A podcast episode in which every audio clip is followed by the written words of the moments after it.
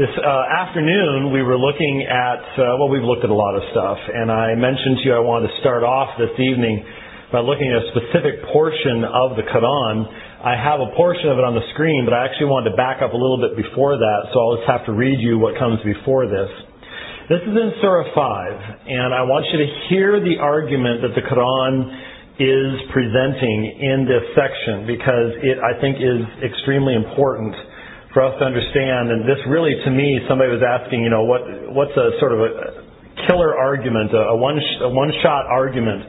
And uh, I don't think there is such a thing, but I, I do think that there are certain arguments that are extremely strong, and uh, this is this is one of them. This begins in Surah five.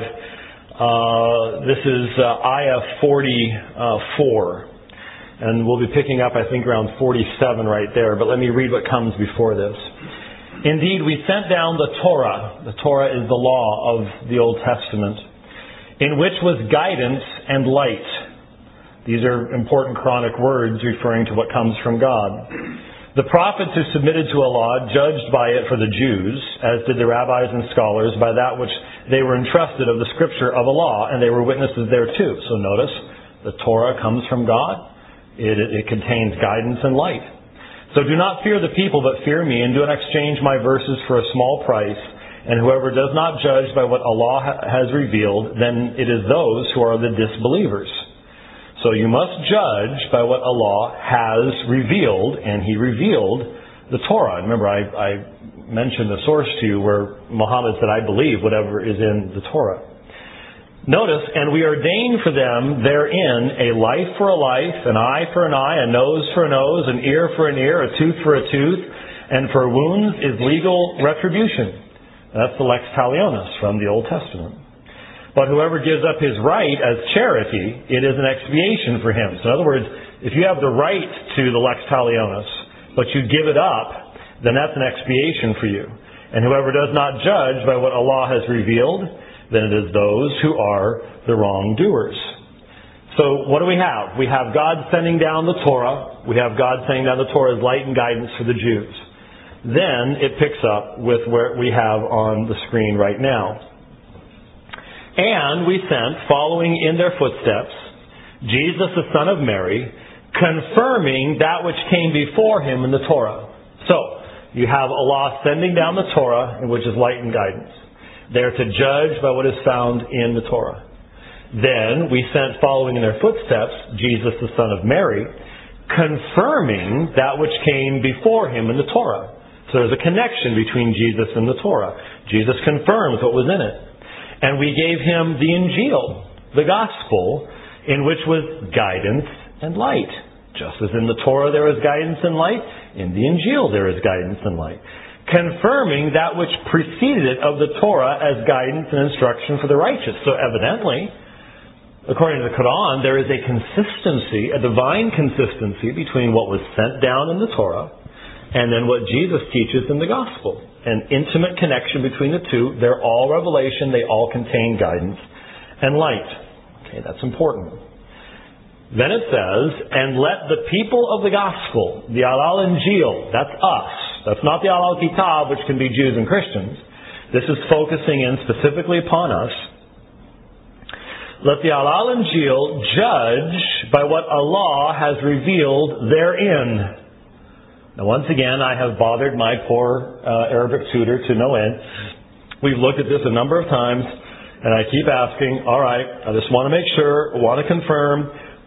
When we look at the Arabic, it says, uh, by what Allah has revealed therein. What is the therein? What is it that Allah has revealed? What, what are we talking about here? The only possible answer is the gospel. The Injil, that the people of the Injil judge by what Allah has revealed therein. And whoever does not judge by what Allah has revealed, then it is those who are the definitely disobedient. Now it goes on from this to then say Muhammad has been sent down and he has been given light and guidance. This is an extended argument for the consistency of Torah to Injil. Jesus confirms what was in the Torah and has more light and guidance. Muhammad now comes, He has light and guidance, and he confirms what was in what came before him. So if you say that the gospel and the, and the, the Torah and the gospel can be destroyed and didn't even exist in the days of Muhammad, which is what modern Muslims will tell you, how could this be an argument for the very prophethood of Muhammad? This is an argument prophet, Muhammad is making for himself. And so most modern Muslims who make this kind of argument just don't realize that they are cutting out the ground from underneath themselves in the process, and they're leaving themselves really with an untenable situation. Their own book condemns them. Because if the people of the gospel, it says, let the people of the gospel judge by what Allah has revealed therein. How can I do that? If I say to you, I want you to judge my ministry by what I have taught in the seminar this weekend, you have to have been in the seminar this weekend. You have to have access to the seminar this weekend to be able to do that. Well, let the people of the gospel judge by what Allah has revealed therein. They have to have the gospel to judge. How can they be called defiantly disobedient? How can they be called unbelievers for not judging what's in the gospel if they no longer have the gospel by which to judge? It makes no sense. So when we judge Muhammad and his teachings by what's in the gospel, we're just doing what Surah 547 says to do. And we find him to be a false prophet. But if you say, well, you can't do that because the, the gospel has been corrupted and the Injil has been taken away, well, that just proves Muhammad is a prophet too. Because now he's given us absolutely meaningless words which no one could ever fulfill. So which one do you want? Drink which poison would you do you want to take? Either direction it seems like this text leaves the Muslim in an untenable position. Now, the answer to this is rather obvious to me. Uh, Muhammad thought that what he was teaching was consistent with what was in the Torah and the Injil. He just didn't know them. He never read Paul. He never read Mark. He never read Matthew. He never read John. He heard people talking. He thought he had detected a consistency in the teachings of everything, and that's one God. And so, well, you couldn't really believe in this Trinity stuff, and you really couldn't believe in the deity of Christ, and and he misunderstood the concept of sonship, and maybe somebody maybe somebody explained it to him badly once. I don't know. I mean, I remember when I was a teenager and I ran into my first Mormons. I remember asking people I thought I could trust uh, to define the doctrine of the Trinity for me, and honestly, I looking back, I was not given orthodox answers by the leaders of my own church. And unfortunately, that would probably be the case in a lot of Christian churches today. There's a lot of believers that cannot accurately define the doctrine of the Trinity. And so maybe it was somebody like that that talked to Muhammad. I, I just don't know. But the problem is, the Muslim tells us that this is the very words of God. This, there's no way of excusing a misunderstanding of the Trinity based upon Muhammad's ignorance. And so you can't get around it.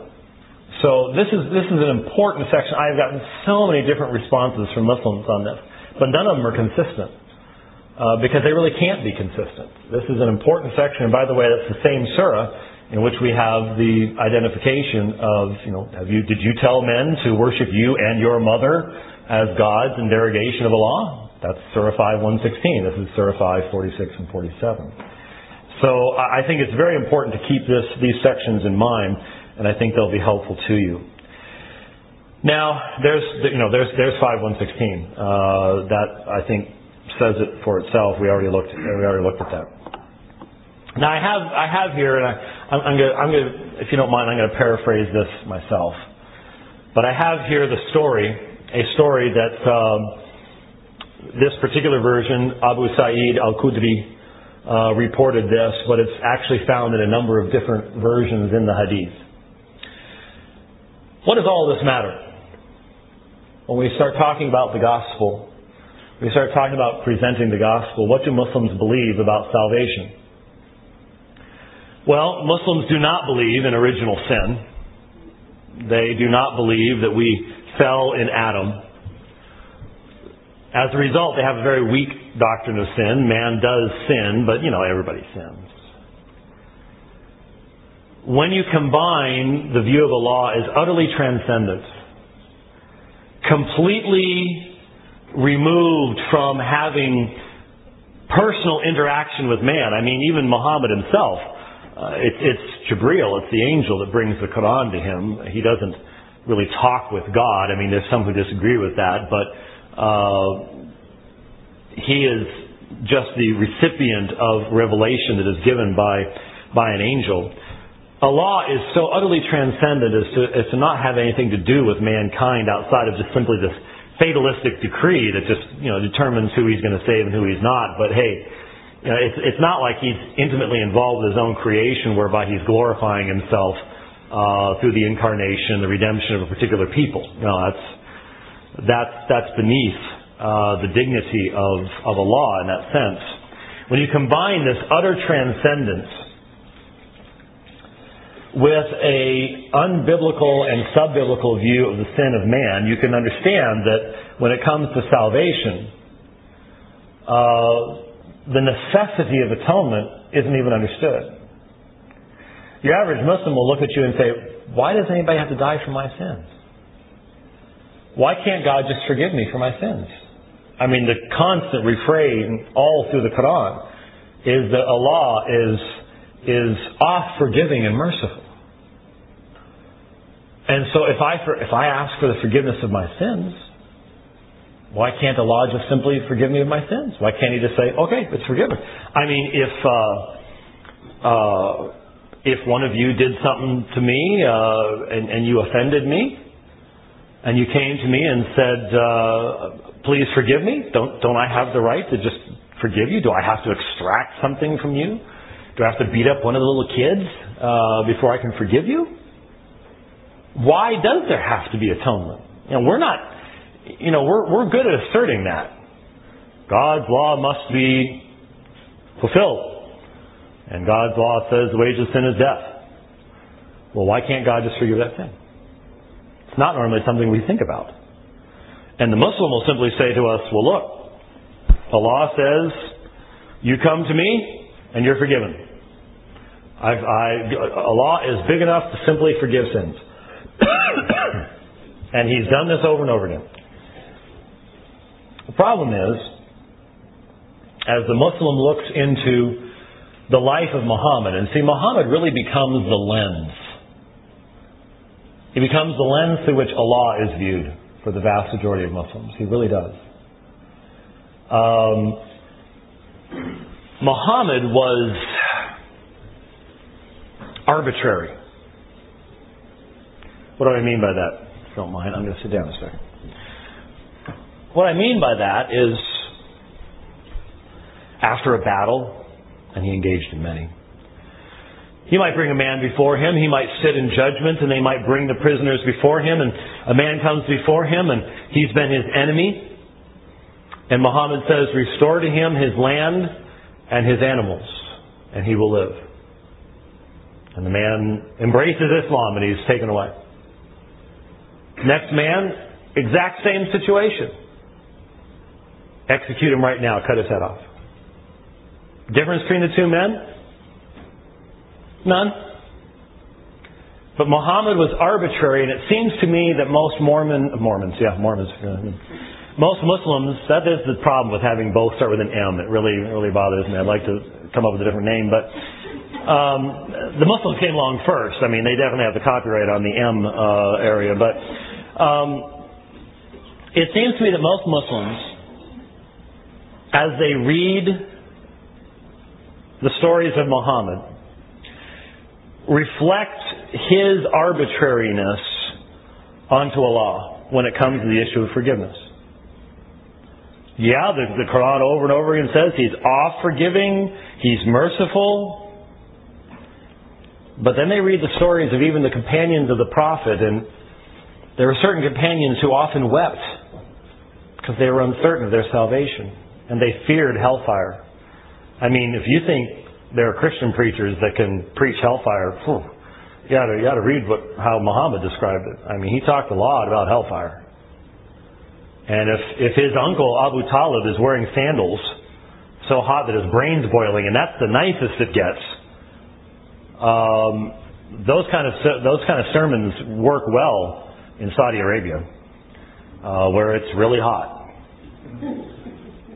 And so there's a, there's a concern on the part of the average Muslim about his relationship to God, unless they're just sort of nominal and they, you know, they're not concerned about spiritual things. But an awakened Muslim heart starts looking around for how can I be assured of Allah's salvation? If there were companions, and the companions are considered the most holy people outside of Muhammad, at least by Sunni Muslims, we saw today that that's not necessarily the case of Shiites. But the Sunni Muslims, those companions, wow, they're, they're looked at as being great examples too, and they're highly exalted. And if many of them struggled with their own assurance of salvation and were constantly asking Muhammad, will I be amongst those who will receive life the, at the resurrection or will I be in the hellfire? With all they did, wow, what chance do I have? And they start reading in the hadith, and this is the story that I was referring to. Uh, Muhammad more than once told this story about a man who had killed 99 people. He was a mass murderer. And he went to a priest and he asked the priest, Will Allah accept my repentance? And the priest said, No. So guess what? He killed the priest. That makes it even 100. So then he goes to a great scholar, and I'm not sure if the great scholar was just overly smart or knew what was going on in the community or something. And so when the man said, Will Allah accept my repentance? Instead of saying no, he said, There are wise people who live in a, in a city far from here who will instruct you on this. sort of like, have you heard of the Fifth Circuit Court? Um, I'm going to pass on this one. Um, but he said, if you'll go to this certain place, there are people there who will instruct you as to how Allah will accept your, uh, your repentance. And so the man left, and as he was heading for the city, the time for his death came. Remember, from the Islamic perspective, when your time to come comes, it was written on your forehead the day you were born, that's when you're going to die. So the man falls over, and the two angels come. Two angels come to collect your soul an angel from paradise and an angel from hellfire. And they argued over his soul. Now, how in the world would they argue over the soul of a mass murderer? Well, the angel from hellfire says, This man's killed a hundred people. But the angel from paradise says, But he was going to inquire about repentance.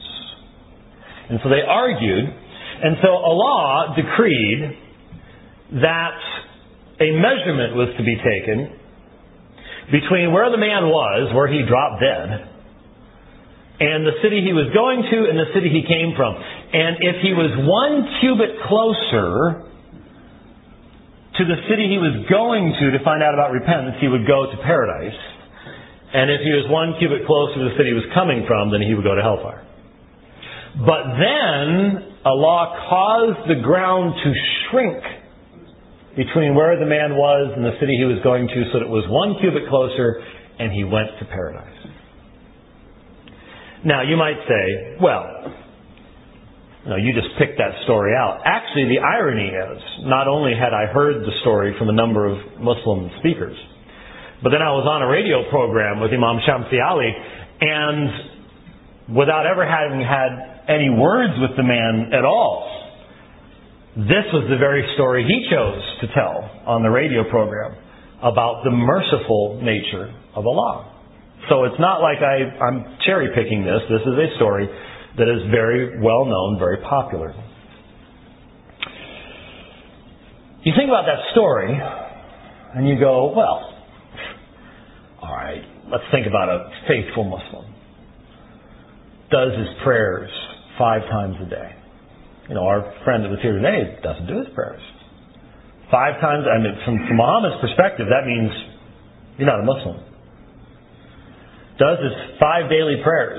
And like I said, since that's based upon sunrise and sunset, there are times you have to get up very early in the morning. I'm not talking five, I'm talking four, sometimes into the threes, to do the Fajr prayer, the morning prayer. And you've got to do wudu. You have to do your cleansing beforehand. I mean, it's not like something you can just sort of stumble out of bed, go blah, blah, blah, and fall back in. It doesn't work that way, though many Muslims will admit that's what they end up doing. But you do your five daily prayers. You give zakat. You fast during Ramadan. You don't even sip a latte during the day. Not even a bit of water. Which here in Houston or in Phoenix, that is not easy to do especially since Ramadan will be in July soon. Can you imagine what that would be like all day long? Just now being able to drink? And you've even gone on Hajj. I mean, you paid the money, you had to go all the way over to Saudi Arabia, you've gone on Hajj, you've done the circumambulation of the Kaaba, and you've thrown the stones, and you've gone to Medina, and you've done everything you're supposed to do. If you've done all that, and this guy can kill a hundred people and go to paradise, you should be a shoe in, right? No. That's just it. It's no. Because Muhammad can give the lands back to one guy and the next guy cuts his head off. The the Sahaba, the companions of Muhammad, they had they had given everything, and yet they weren't certain of their own salvation. And there are a lot of stories in the hadith about this as well. In fact, let me show you. Here's Bukhari 29, also found in Muslim and others. I was shown the hellfire, and that the majority of its dwellers are women. Congratulations, ladies. Muhammad was shown the hellfire, and that the majority of its dwellers are women. Now you're probably going, um, why? Well, he answered that question. He answered that question. Um, First of all, uh, your testimony is not worth that of a man. And it, takes, I think, three, three women, two or three women to be equal to the testimony of one man. So there's a truthfulness issue on your, your lady's part. And then, uh, quite honestly, you can't always say the prayers because you can't say prayers uh, during a menstrual period. So that's why the majority, the uh, majority of the dwellers of hellfire are women. You might go, well, wait a minute. Both of those are rules you made up, Muhammad. What are you, what are you talking about? How did that happen? But that's he's, I'm just letting you know what it says. You can look it up for yourself, and it's a very interesting thing. And we read these stories, and and you know, I was just I was just this last week uh, listening to Ibn Ishaq, which is one of the earliest biographies of Muhammad. A lot of the material in it is also found in Bukhari and Muslim and stuff, and was telling the story of a, of a man that the Muslims were saying died as a martyr, died as a martyr. And Muhammad said, no, he did not. And they're like, why not? Well, to see, see, Muhammad had insight into his real being that nobody else did. But to everybody else, it looked like he had. And so again, it's like, how do I know? Because you see, you can say God is merciful. You can say God is oft forgiving. But on what grounds? See? If it's just simply a, huh, when I feel like it, then you have no way of knowing whether you've actually received that or not. You see, we say God is oft forgiving and merciful too, but we also say He's holy. And therefore, a person can actually know what the grounds of having forgiveness with God is. And that is the fulfillment of His holy law. And there's only one way of having His law fulfilled in, in a full way, and that is in Jesus Christ. There is no mediator. Much of the exaltation of Muhammad over the years, even to the point where there are groups that the Orthodox will say have become unorthodox in their exaltation of Muhammad. The reason they've arisen is because they need a mediator. They have a holy God. He's all powerful. He cast people into hell. Basic element of belief. Remember the six Sunni beliefs? Belief in Judgment Day, which means belief in hellfire. And you become convinced of that, and you know your own heart, you know your own lust, and you know how many times you've lied, and your, your, your conscience isn't seared and dead, and you're going to become downright concerned about your eternal state. And if you've already been convinced that the Christians don't have the answers and the Jews don't have the answers, you start looking at the Quran and what is the only way that you can be promised paradise? to die in jihad. That's, that's the only way it's offered, is to die in defense of Islam. Now they will say, well now jihad has a lot of meanings, and they're right, it does. We do not do ourselves any favors when we take simplistic, sometimes Fox News approaches to this subject, and there's a lot of people that write books and they're into conspiracy theories and the Muslims behind everything, and they're not. And, and please, brothers and sisters, exercise discernment in this area. There are people who are feeding on us and making themselves a mint in the process. So please be discerning.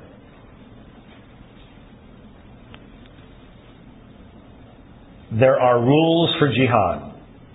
And there are disputes amongst Muslims. And, and I wish the moderates well in their debates. Because I have to fly on planes too. You know? I mean, I fly back and forth to Heathrow and Gatwick and stuff like that.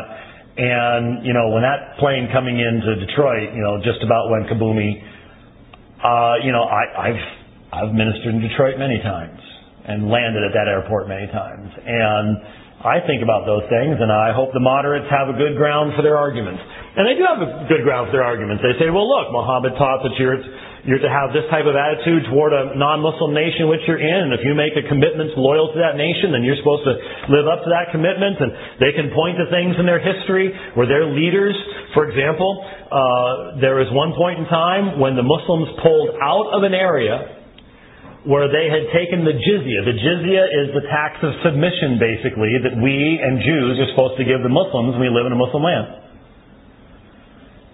And the Muslims, for military reasons, had to pull out of that area. And the Muslim leaders who had taken the jizya, which was protection, that was that, that made that, that bound them to protect those people, they emptied their treasury to repay what they had taken before they left. It happened. It's historical reality. No reason to deny it. Now, does that mean that there are not that, that it's not the case in, in places like Pakistan? Christians are relegated to basically being janitors and almost nothing else? Well, it's true.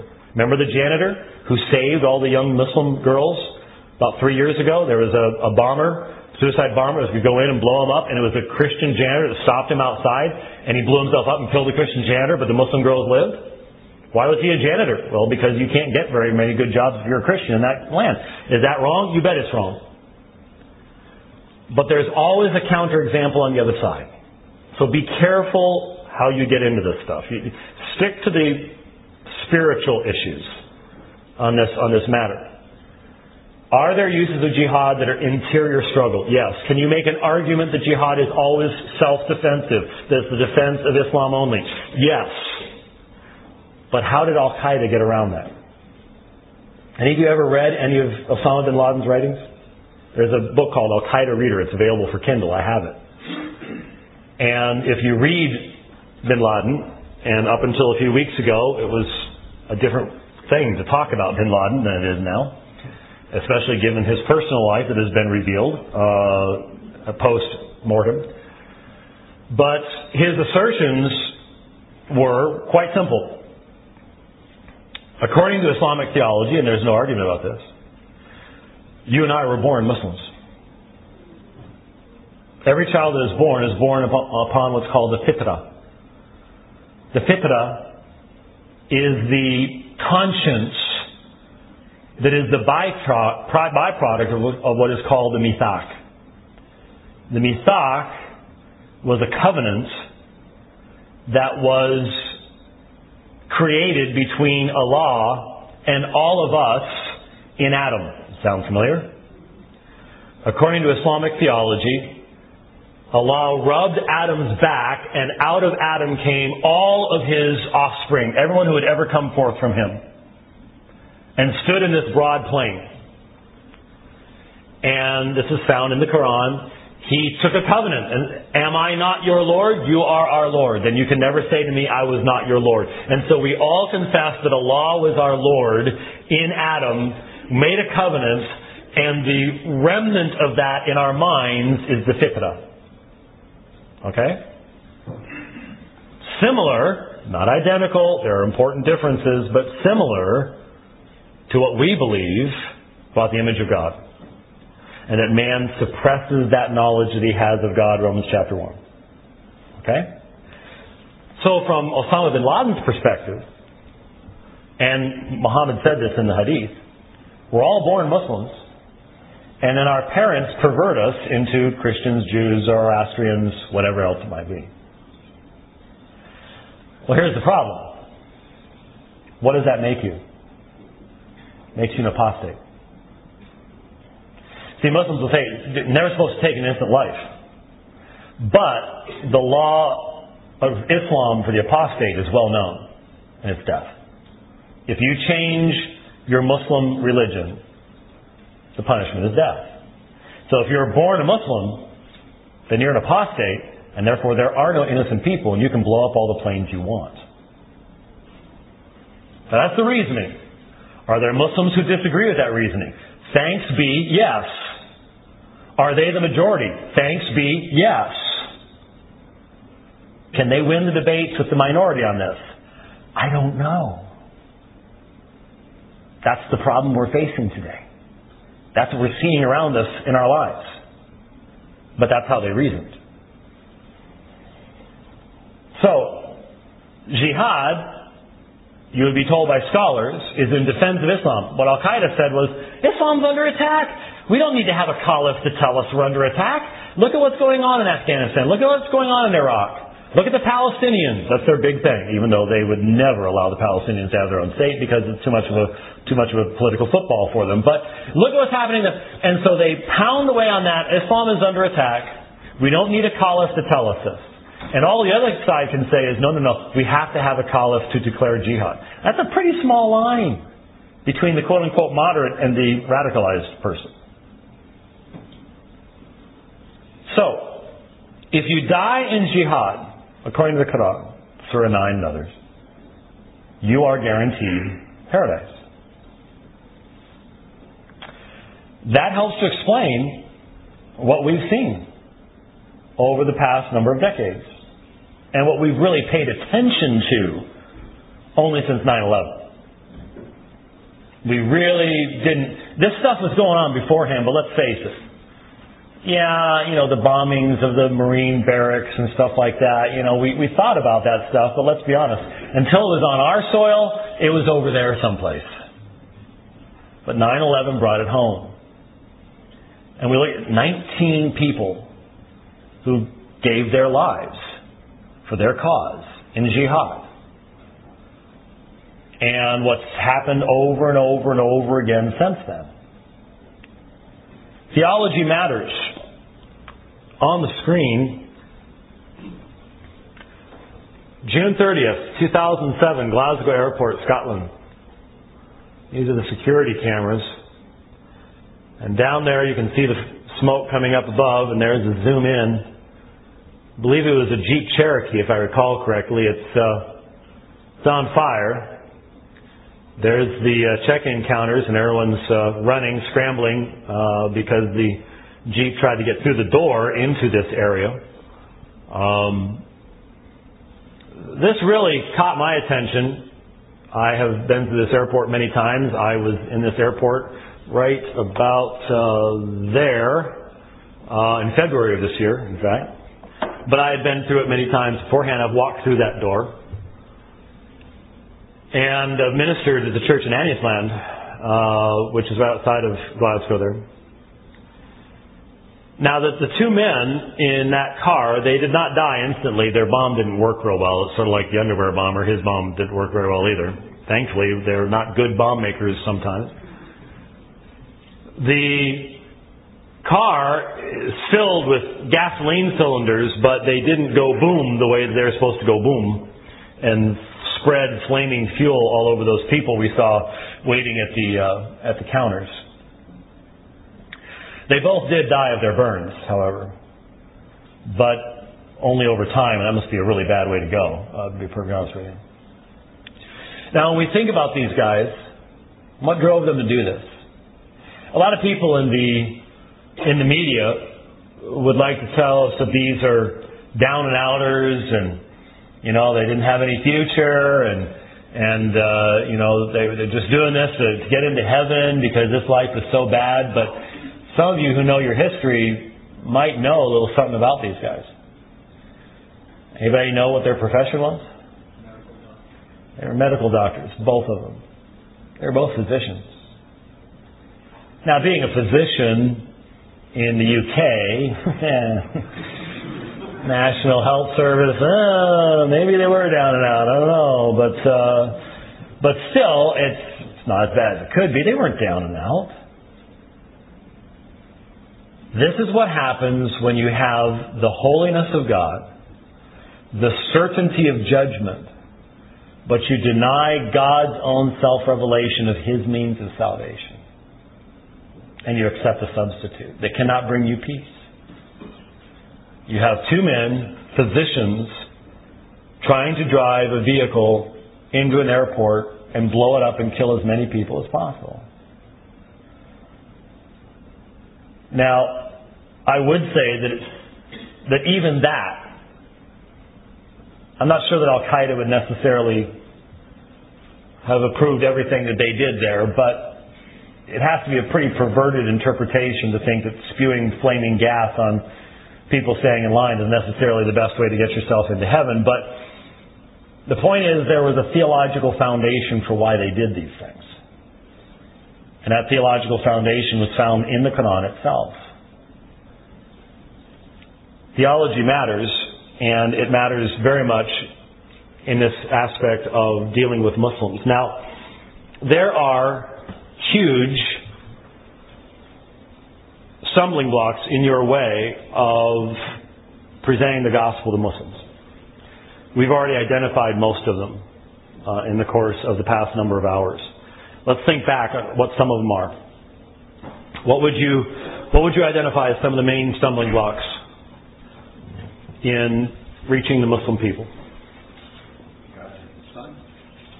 All right? They fundamentally have a, an averse reaction, an angry reaction at what we believe about Jesus. But what's it based on? It's based on ignorance of what we believe about Jesus.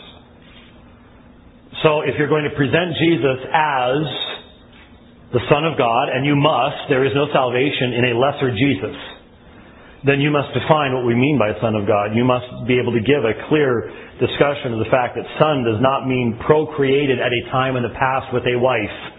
It is a term of relationship that refers to the intimacy of the relationship of the Father and the Son from eternity past. There has never been a time when the Father was not the Father and the Son was not the Son. It refers to love, not creation. They've probably never heard that. So you need to be able to give a, a solid, and may I suggest to you, authoritative presentation of who Jesus is. And do not be ashamed to proclaim Jesus for who he is. I'll tell you honestly, I, uh, I did a debate on this subject in uh, London, and I realized that the church was a matter of blocks from one of the bombing sites of 7-7. One of the subway bombing sites. In fact, I had to take the tube to get there, and that tube line had been impacted by the bombings of 7-7. And the thought crossed my mind, you know, am I going to be intimidated by the Muslims that are there? I mean, I'm a human being just like anybody else. But when the time came and my rather irascible opponent had uh, proven to be rather irascible, uh, and I had the opportunity of responding. The Muslims were on this side of the room, and the Christians were on this side of the room. They didn't put up signs saying to do that. It just sort of happened naturally. Uh, you could sort of tell because all the hijab were over here and there weren't any over there. I mean, there were ladies sitting there in full hijab. I could only see their eyes. That was all I could see. And I sort of turned toward that side and I said, look, you tell me that Jesus is a mere Rasul, a mere apostle of Allah. You cannot be neutral about the Jesus of the Bible. He is not merely a Rasul. Every breath you take, every beat of your heart comes from His hand. And if you lower him to the level of a mere apostle in light of the clear revelation that is found in the scriptures, you are cutting yourself off from the very Lord of lords and King of kings. And you will bow before him someday, but it will be to your condemnation. They didn't know what to do with that. They are so used to Christians basically apologizing for Jesus and not in the classical word of apology, but apologizing for believing something that's offensive to them. Well, I didn't say, well, I'm offended by what you believe about Jesus. I didn't go there. I didn't need to. But they actually appreciated a straightforward, straight in your face presentation that was authoritative. This is who he is, and if you don't deal with him, you're going to be in big trouble. Didn't know what to do with that. So that is one of the big stumbling blocks, what we believe about Jesus. Specifically in his sonship. But the other one would be Surah 4 157. He didn't die on a cross. If he didn't die on a cross, then there's no resurrection as well. And let's face it, most of us have never had to deal with someone who denies that. I mean, even the wildest liberals that we deal with, you know, a Bart Ehrman, a John Dominic Crossan, and men that I've debated, they all believe Jesus died on a cross. Only like someone like a Robert Price that I debated at the CRI National Conference last year, he doesn't believe Jesus existed, so he doesn't believe he died on a cross. But they're pretty unusual. We normally don't know how to give a defense for that. We normally don't know how to give a, an answer for that. My debate with Shabir Ali on that subject is on YouTube. Uh, at least that would give you an idea of the direction you might wish to go and the demonstration the fact that all of the first century documents that we have uh, that are relevant to the issue testify to the crucifixion of Jesus. I mean, even John Dominic Crossan has said that as far as anything can be considered proven historical, the crucifixion of Christ is definitely one of those things. So, uh, but that's a big stumbling block. And again, the emphasis you have to make is on the voluntariness of the self-giving of Christ. He did this purposely. It wasn't taken away from him. This wasn't some humiliation for Allah that was out of his control. And you know a great place to go to demonstrate that? Isaiah 53. Now they may know the Jewish arguments on Isaiah 53. Uh, and sometime within the next two months or so, uh, I'm going to have Dr. Michael Brown on my program. How many of you know who Mike Brown is? Anybody? Mike Brown's an Arminian. Okay? But he's the best Arminian I know. Someday he and I are going to have a full on three hour debate on the doctrines of grace. We debated that on his program and my program last year. But he and I teamed up against two Unitarians on the Jewish Voice broadcast just last summer and we work well together. He is a great scholar, um, a good brother. He just wrote a book, by the way. If you want a book recommendation, it has nothing to do with Islam. If you want a book rec- recommendation, though, most eye-opening book I've read in a long time. A Queer Thing Happened to America. 700 page book on the homosexual agenda in the United States. And I wrote a book on homosexuality 10 years ago, and it blew me away. Uh, really good book. My wife's reading it. My daughter's reading it. Uh, I had him on the program just a few weeks ago. If you want to go back in the archives and dividing line and listen to it, it was uh, very, very eye-opening. But I'm going to have him on sometime over the next two months, and we're just going to do Isaiah 53. We're just going to do it in Hebrew. Well, from the Hebrew text. Don't worry, we're not going to be speaking Hebrew, but I mean he can. He's Jewish, but um, uh, we're just going to go through the, the Hebrew text and demonstrate this is all about Jesus. I mean, he's debated rabbis on this, and there's a book coming out on Isaiah 53. He has one of the chapters in it. That's why I'm waiting for the book to come out so we can we can make that available at the same time. But uh, I'd go to Isaiah 53. That way, you can demonstrate the prophetic nature of the ministry of Christ. You can demonstrate the preservation of Scripture. You're doing a bunch of things all at once, rather than just one step at a time. You're doing a bunch of that, and most of them have never really read through Isaiah 53 to know that 700 years before Christ, this is what you have being said, so clearly fulfilled in him. So you have who Jesus is, what he does, the cross, the resurrection. Uh, what else? I'm sorry? I'd roll that into who Jesus is. I, have, but I, I still want to make sure you understand what the Quran's argument at that point is, is against the paganism of the day that asserted that God procreates sexually. Um, that, that's part and parcel of the understanding. And The problem is they then apply it to, to Christianity. But I'm looking for stumbling blocks, things that will get in the way of your presentation of the gospel. That goes back to Jesus. Looking for something else. Exactly.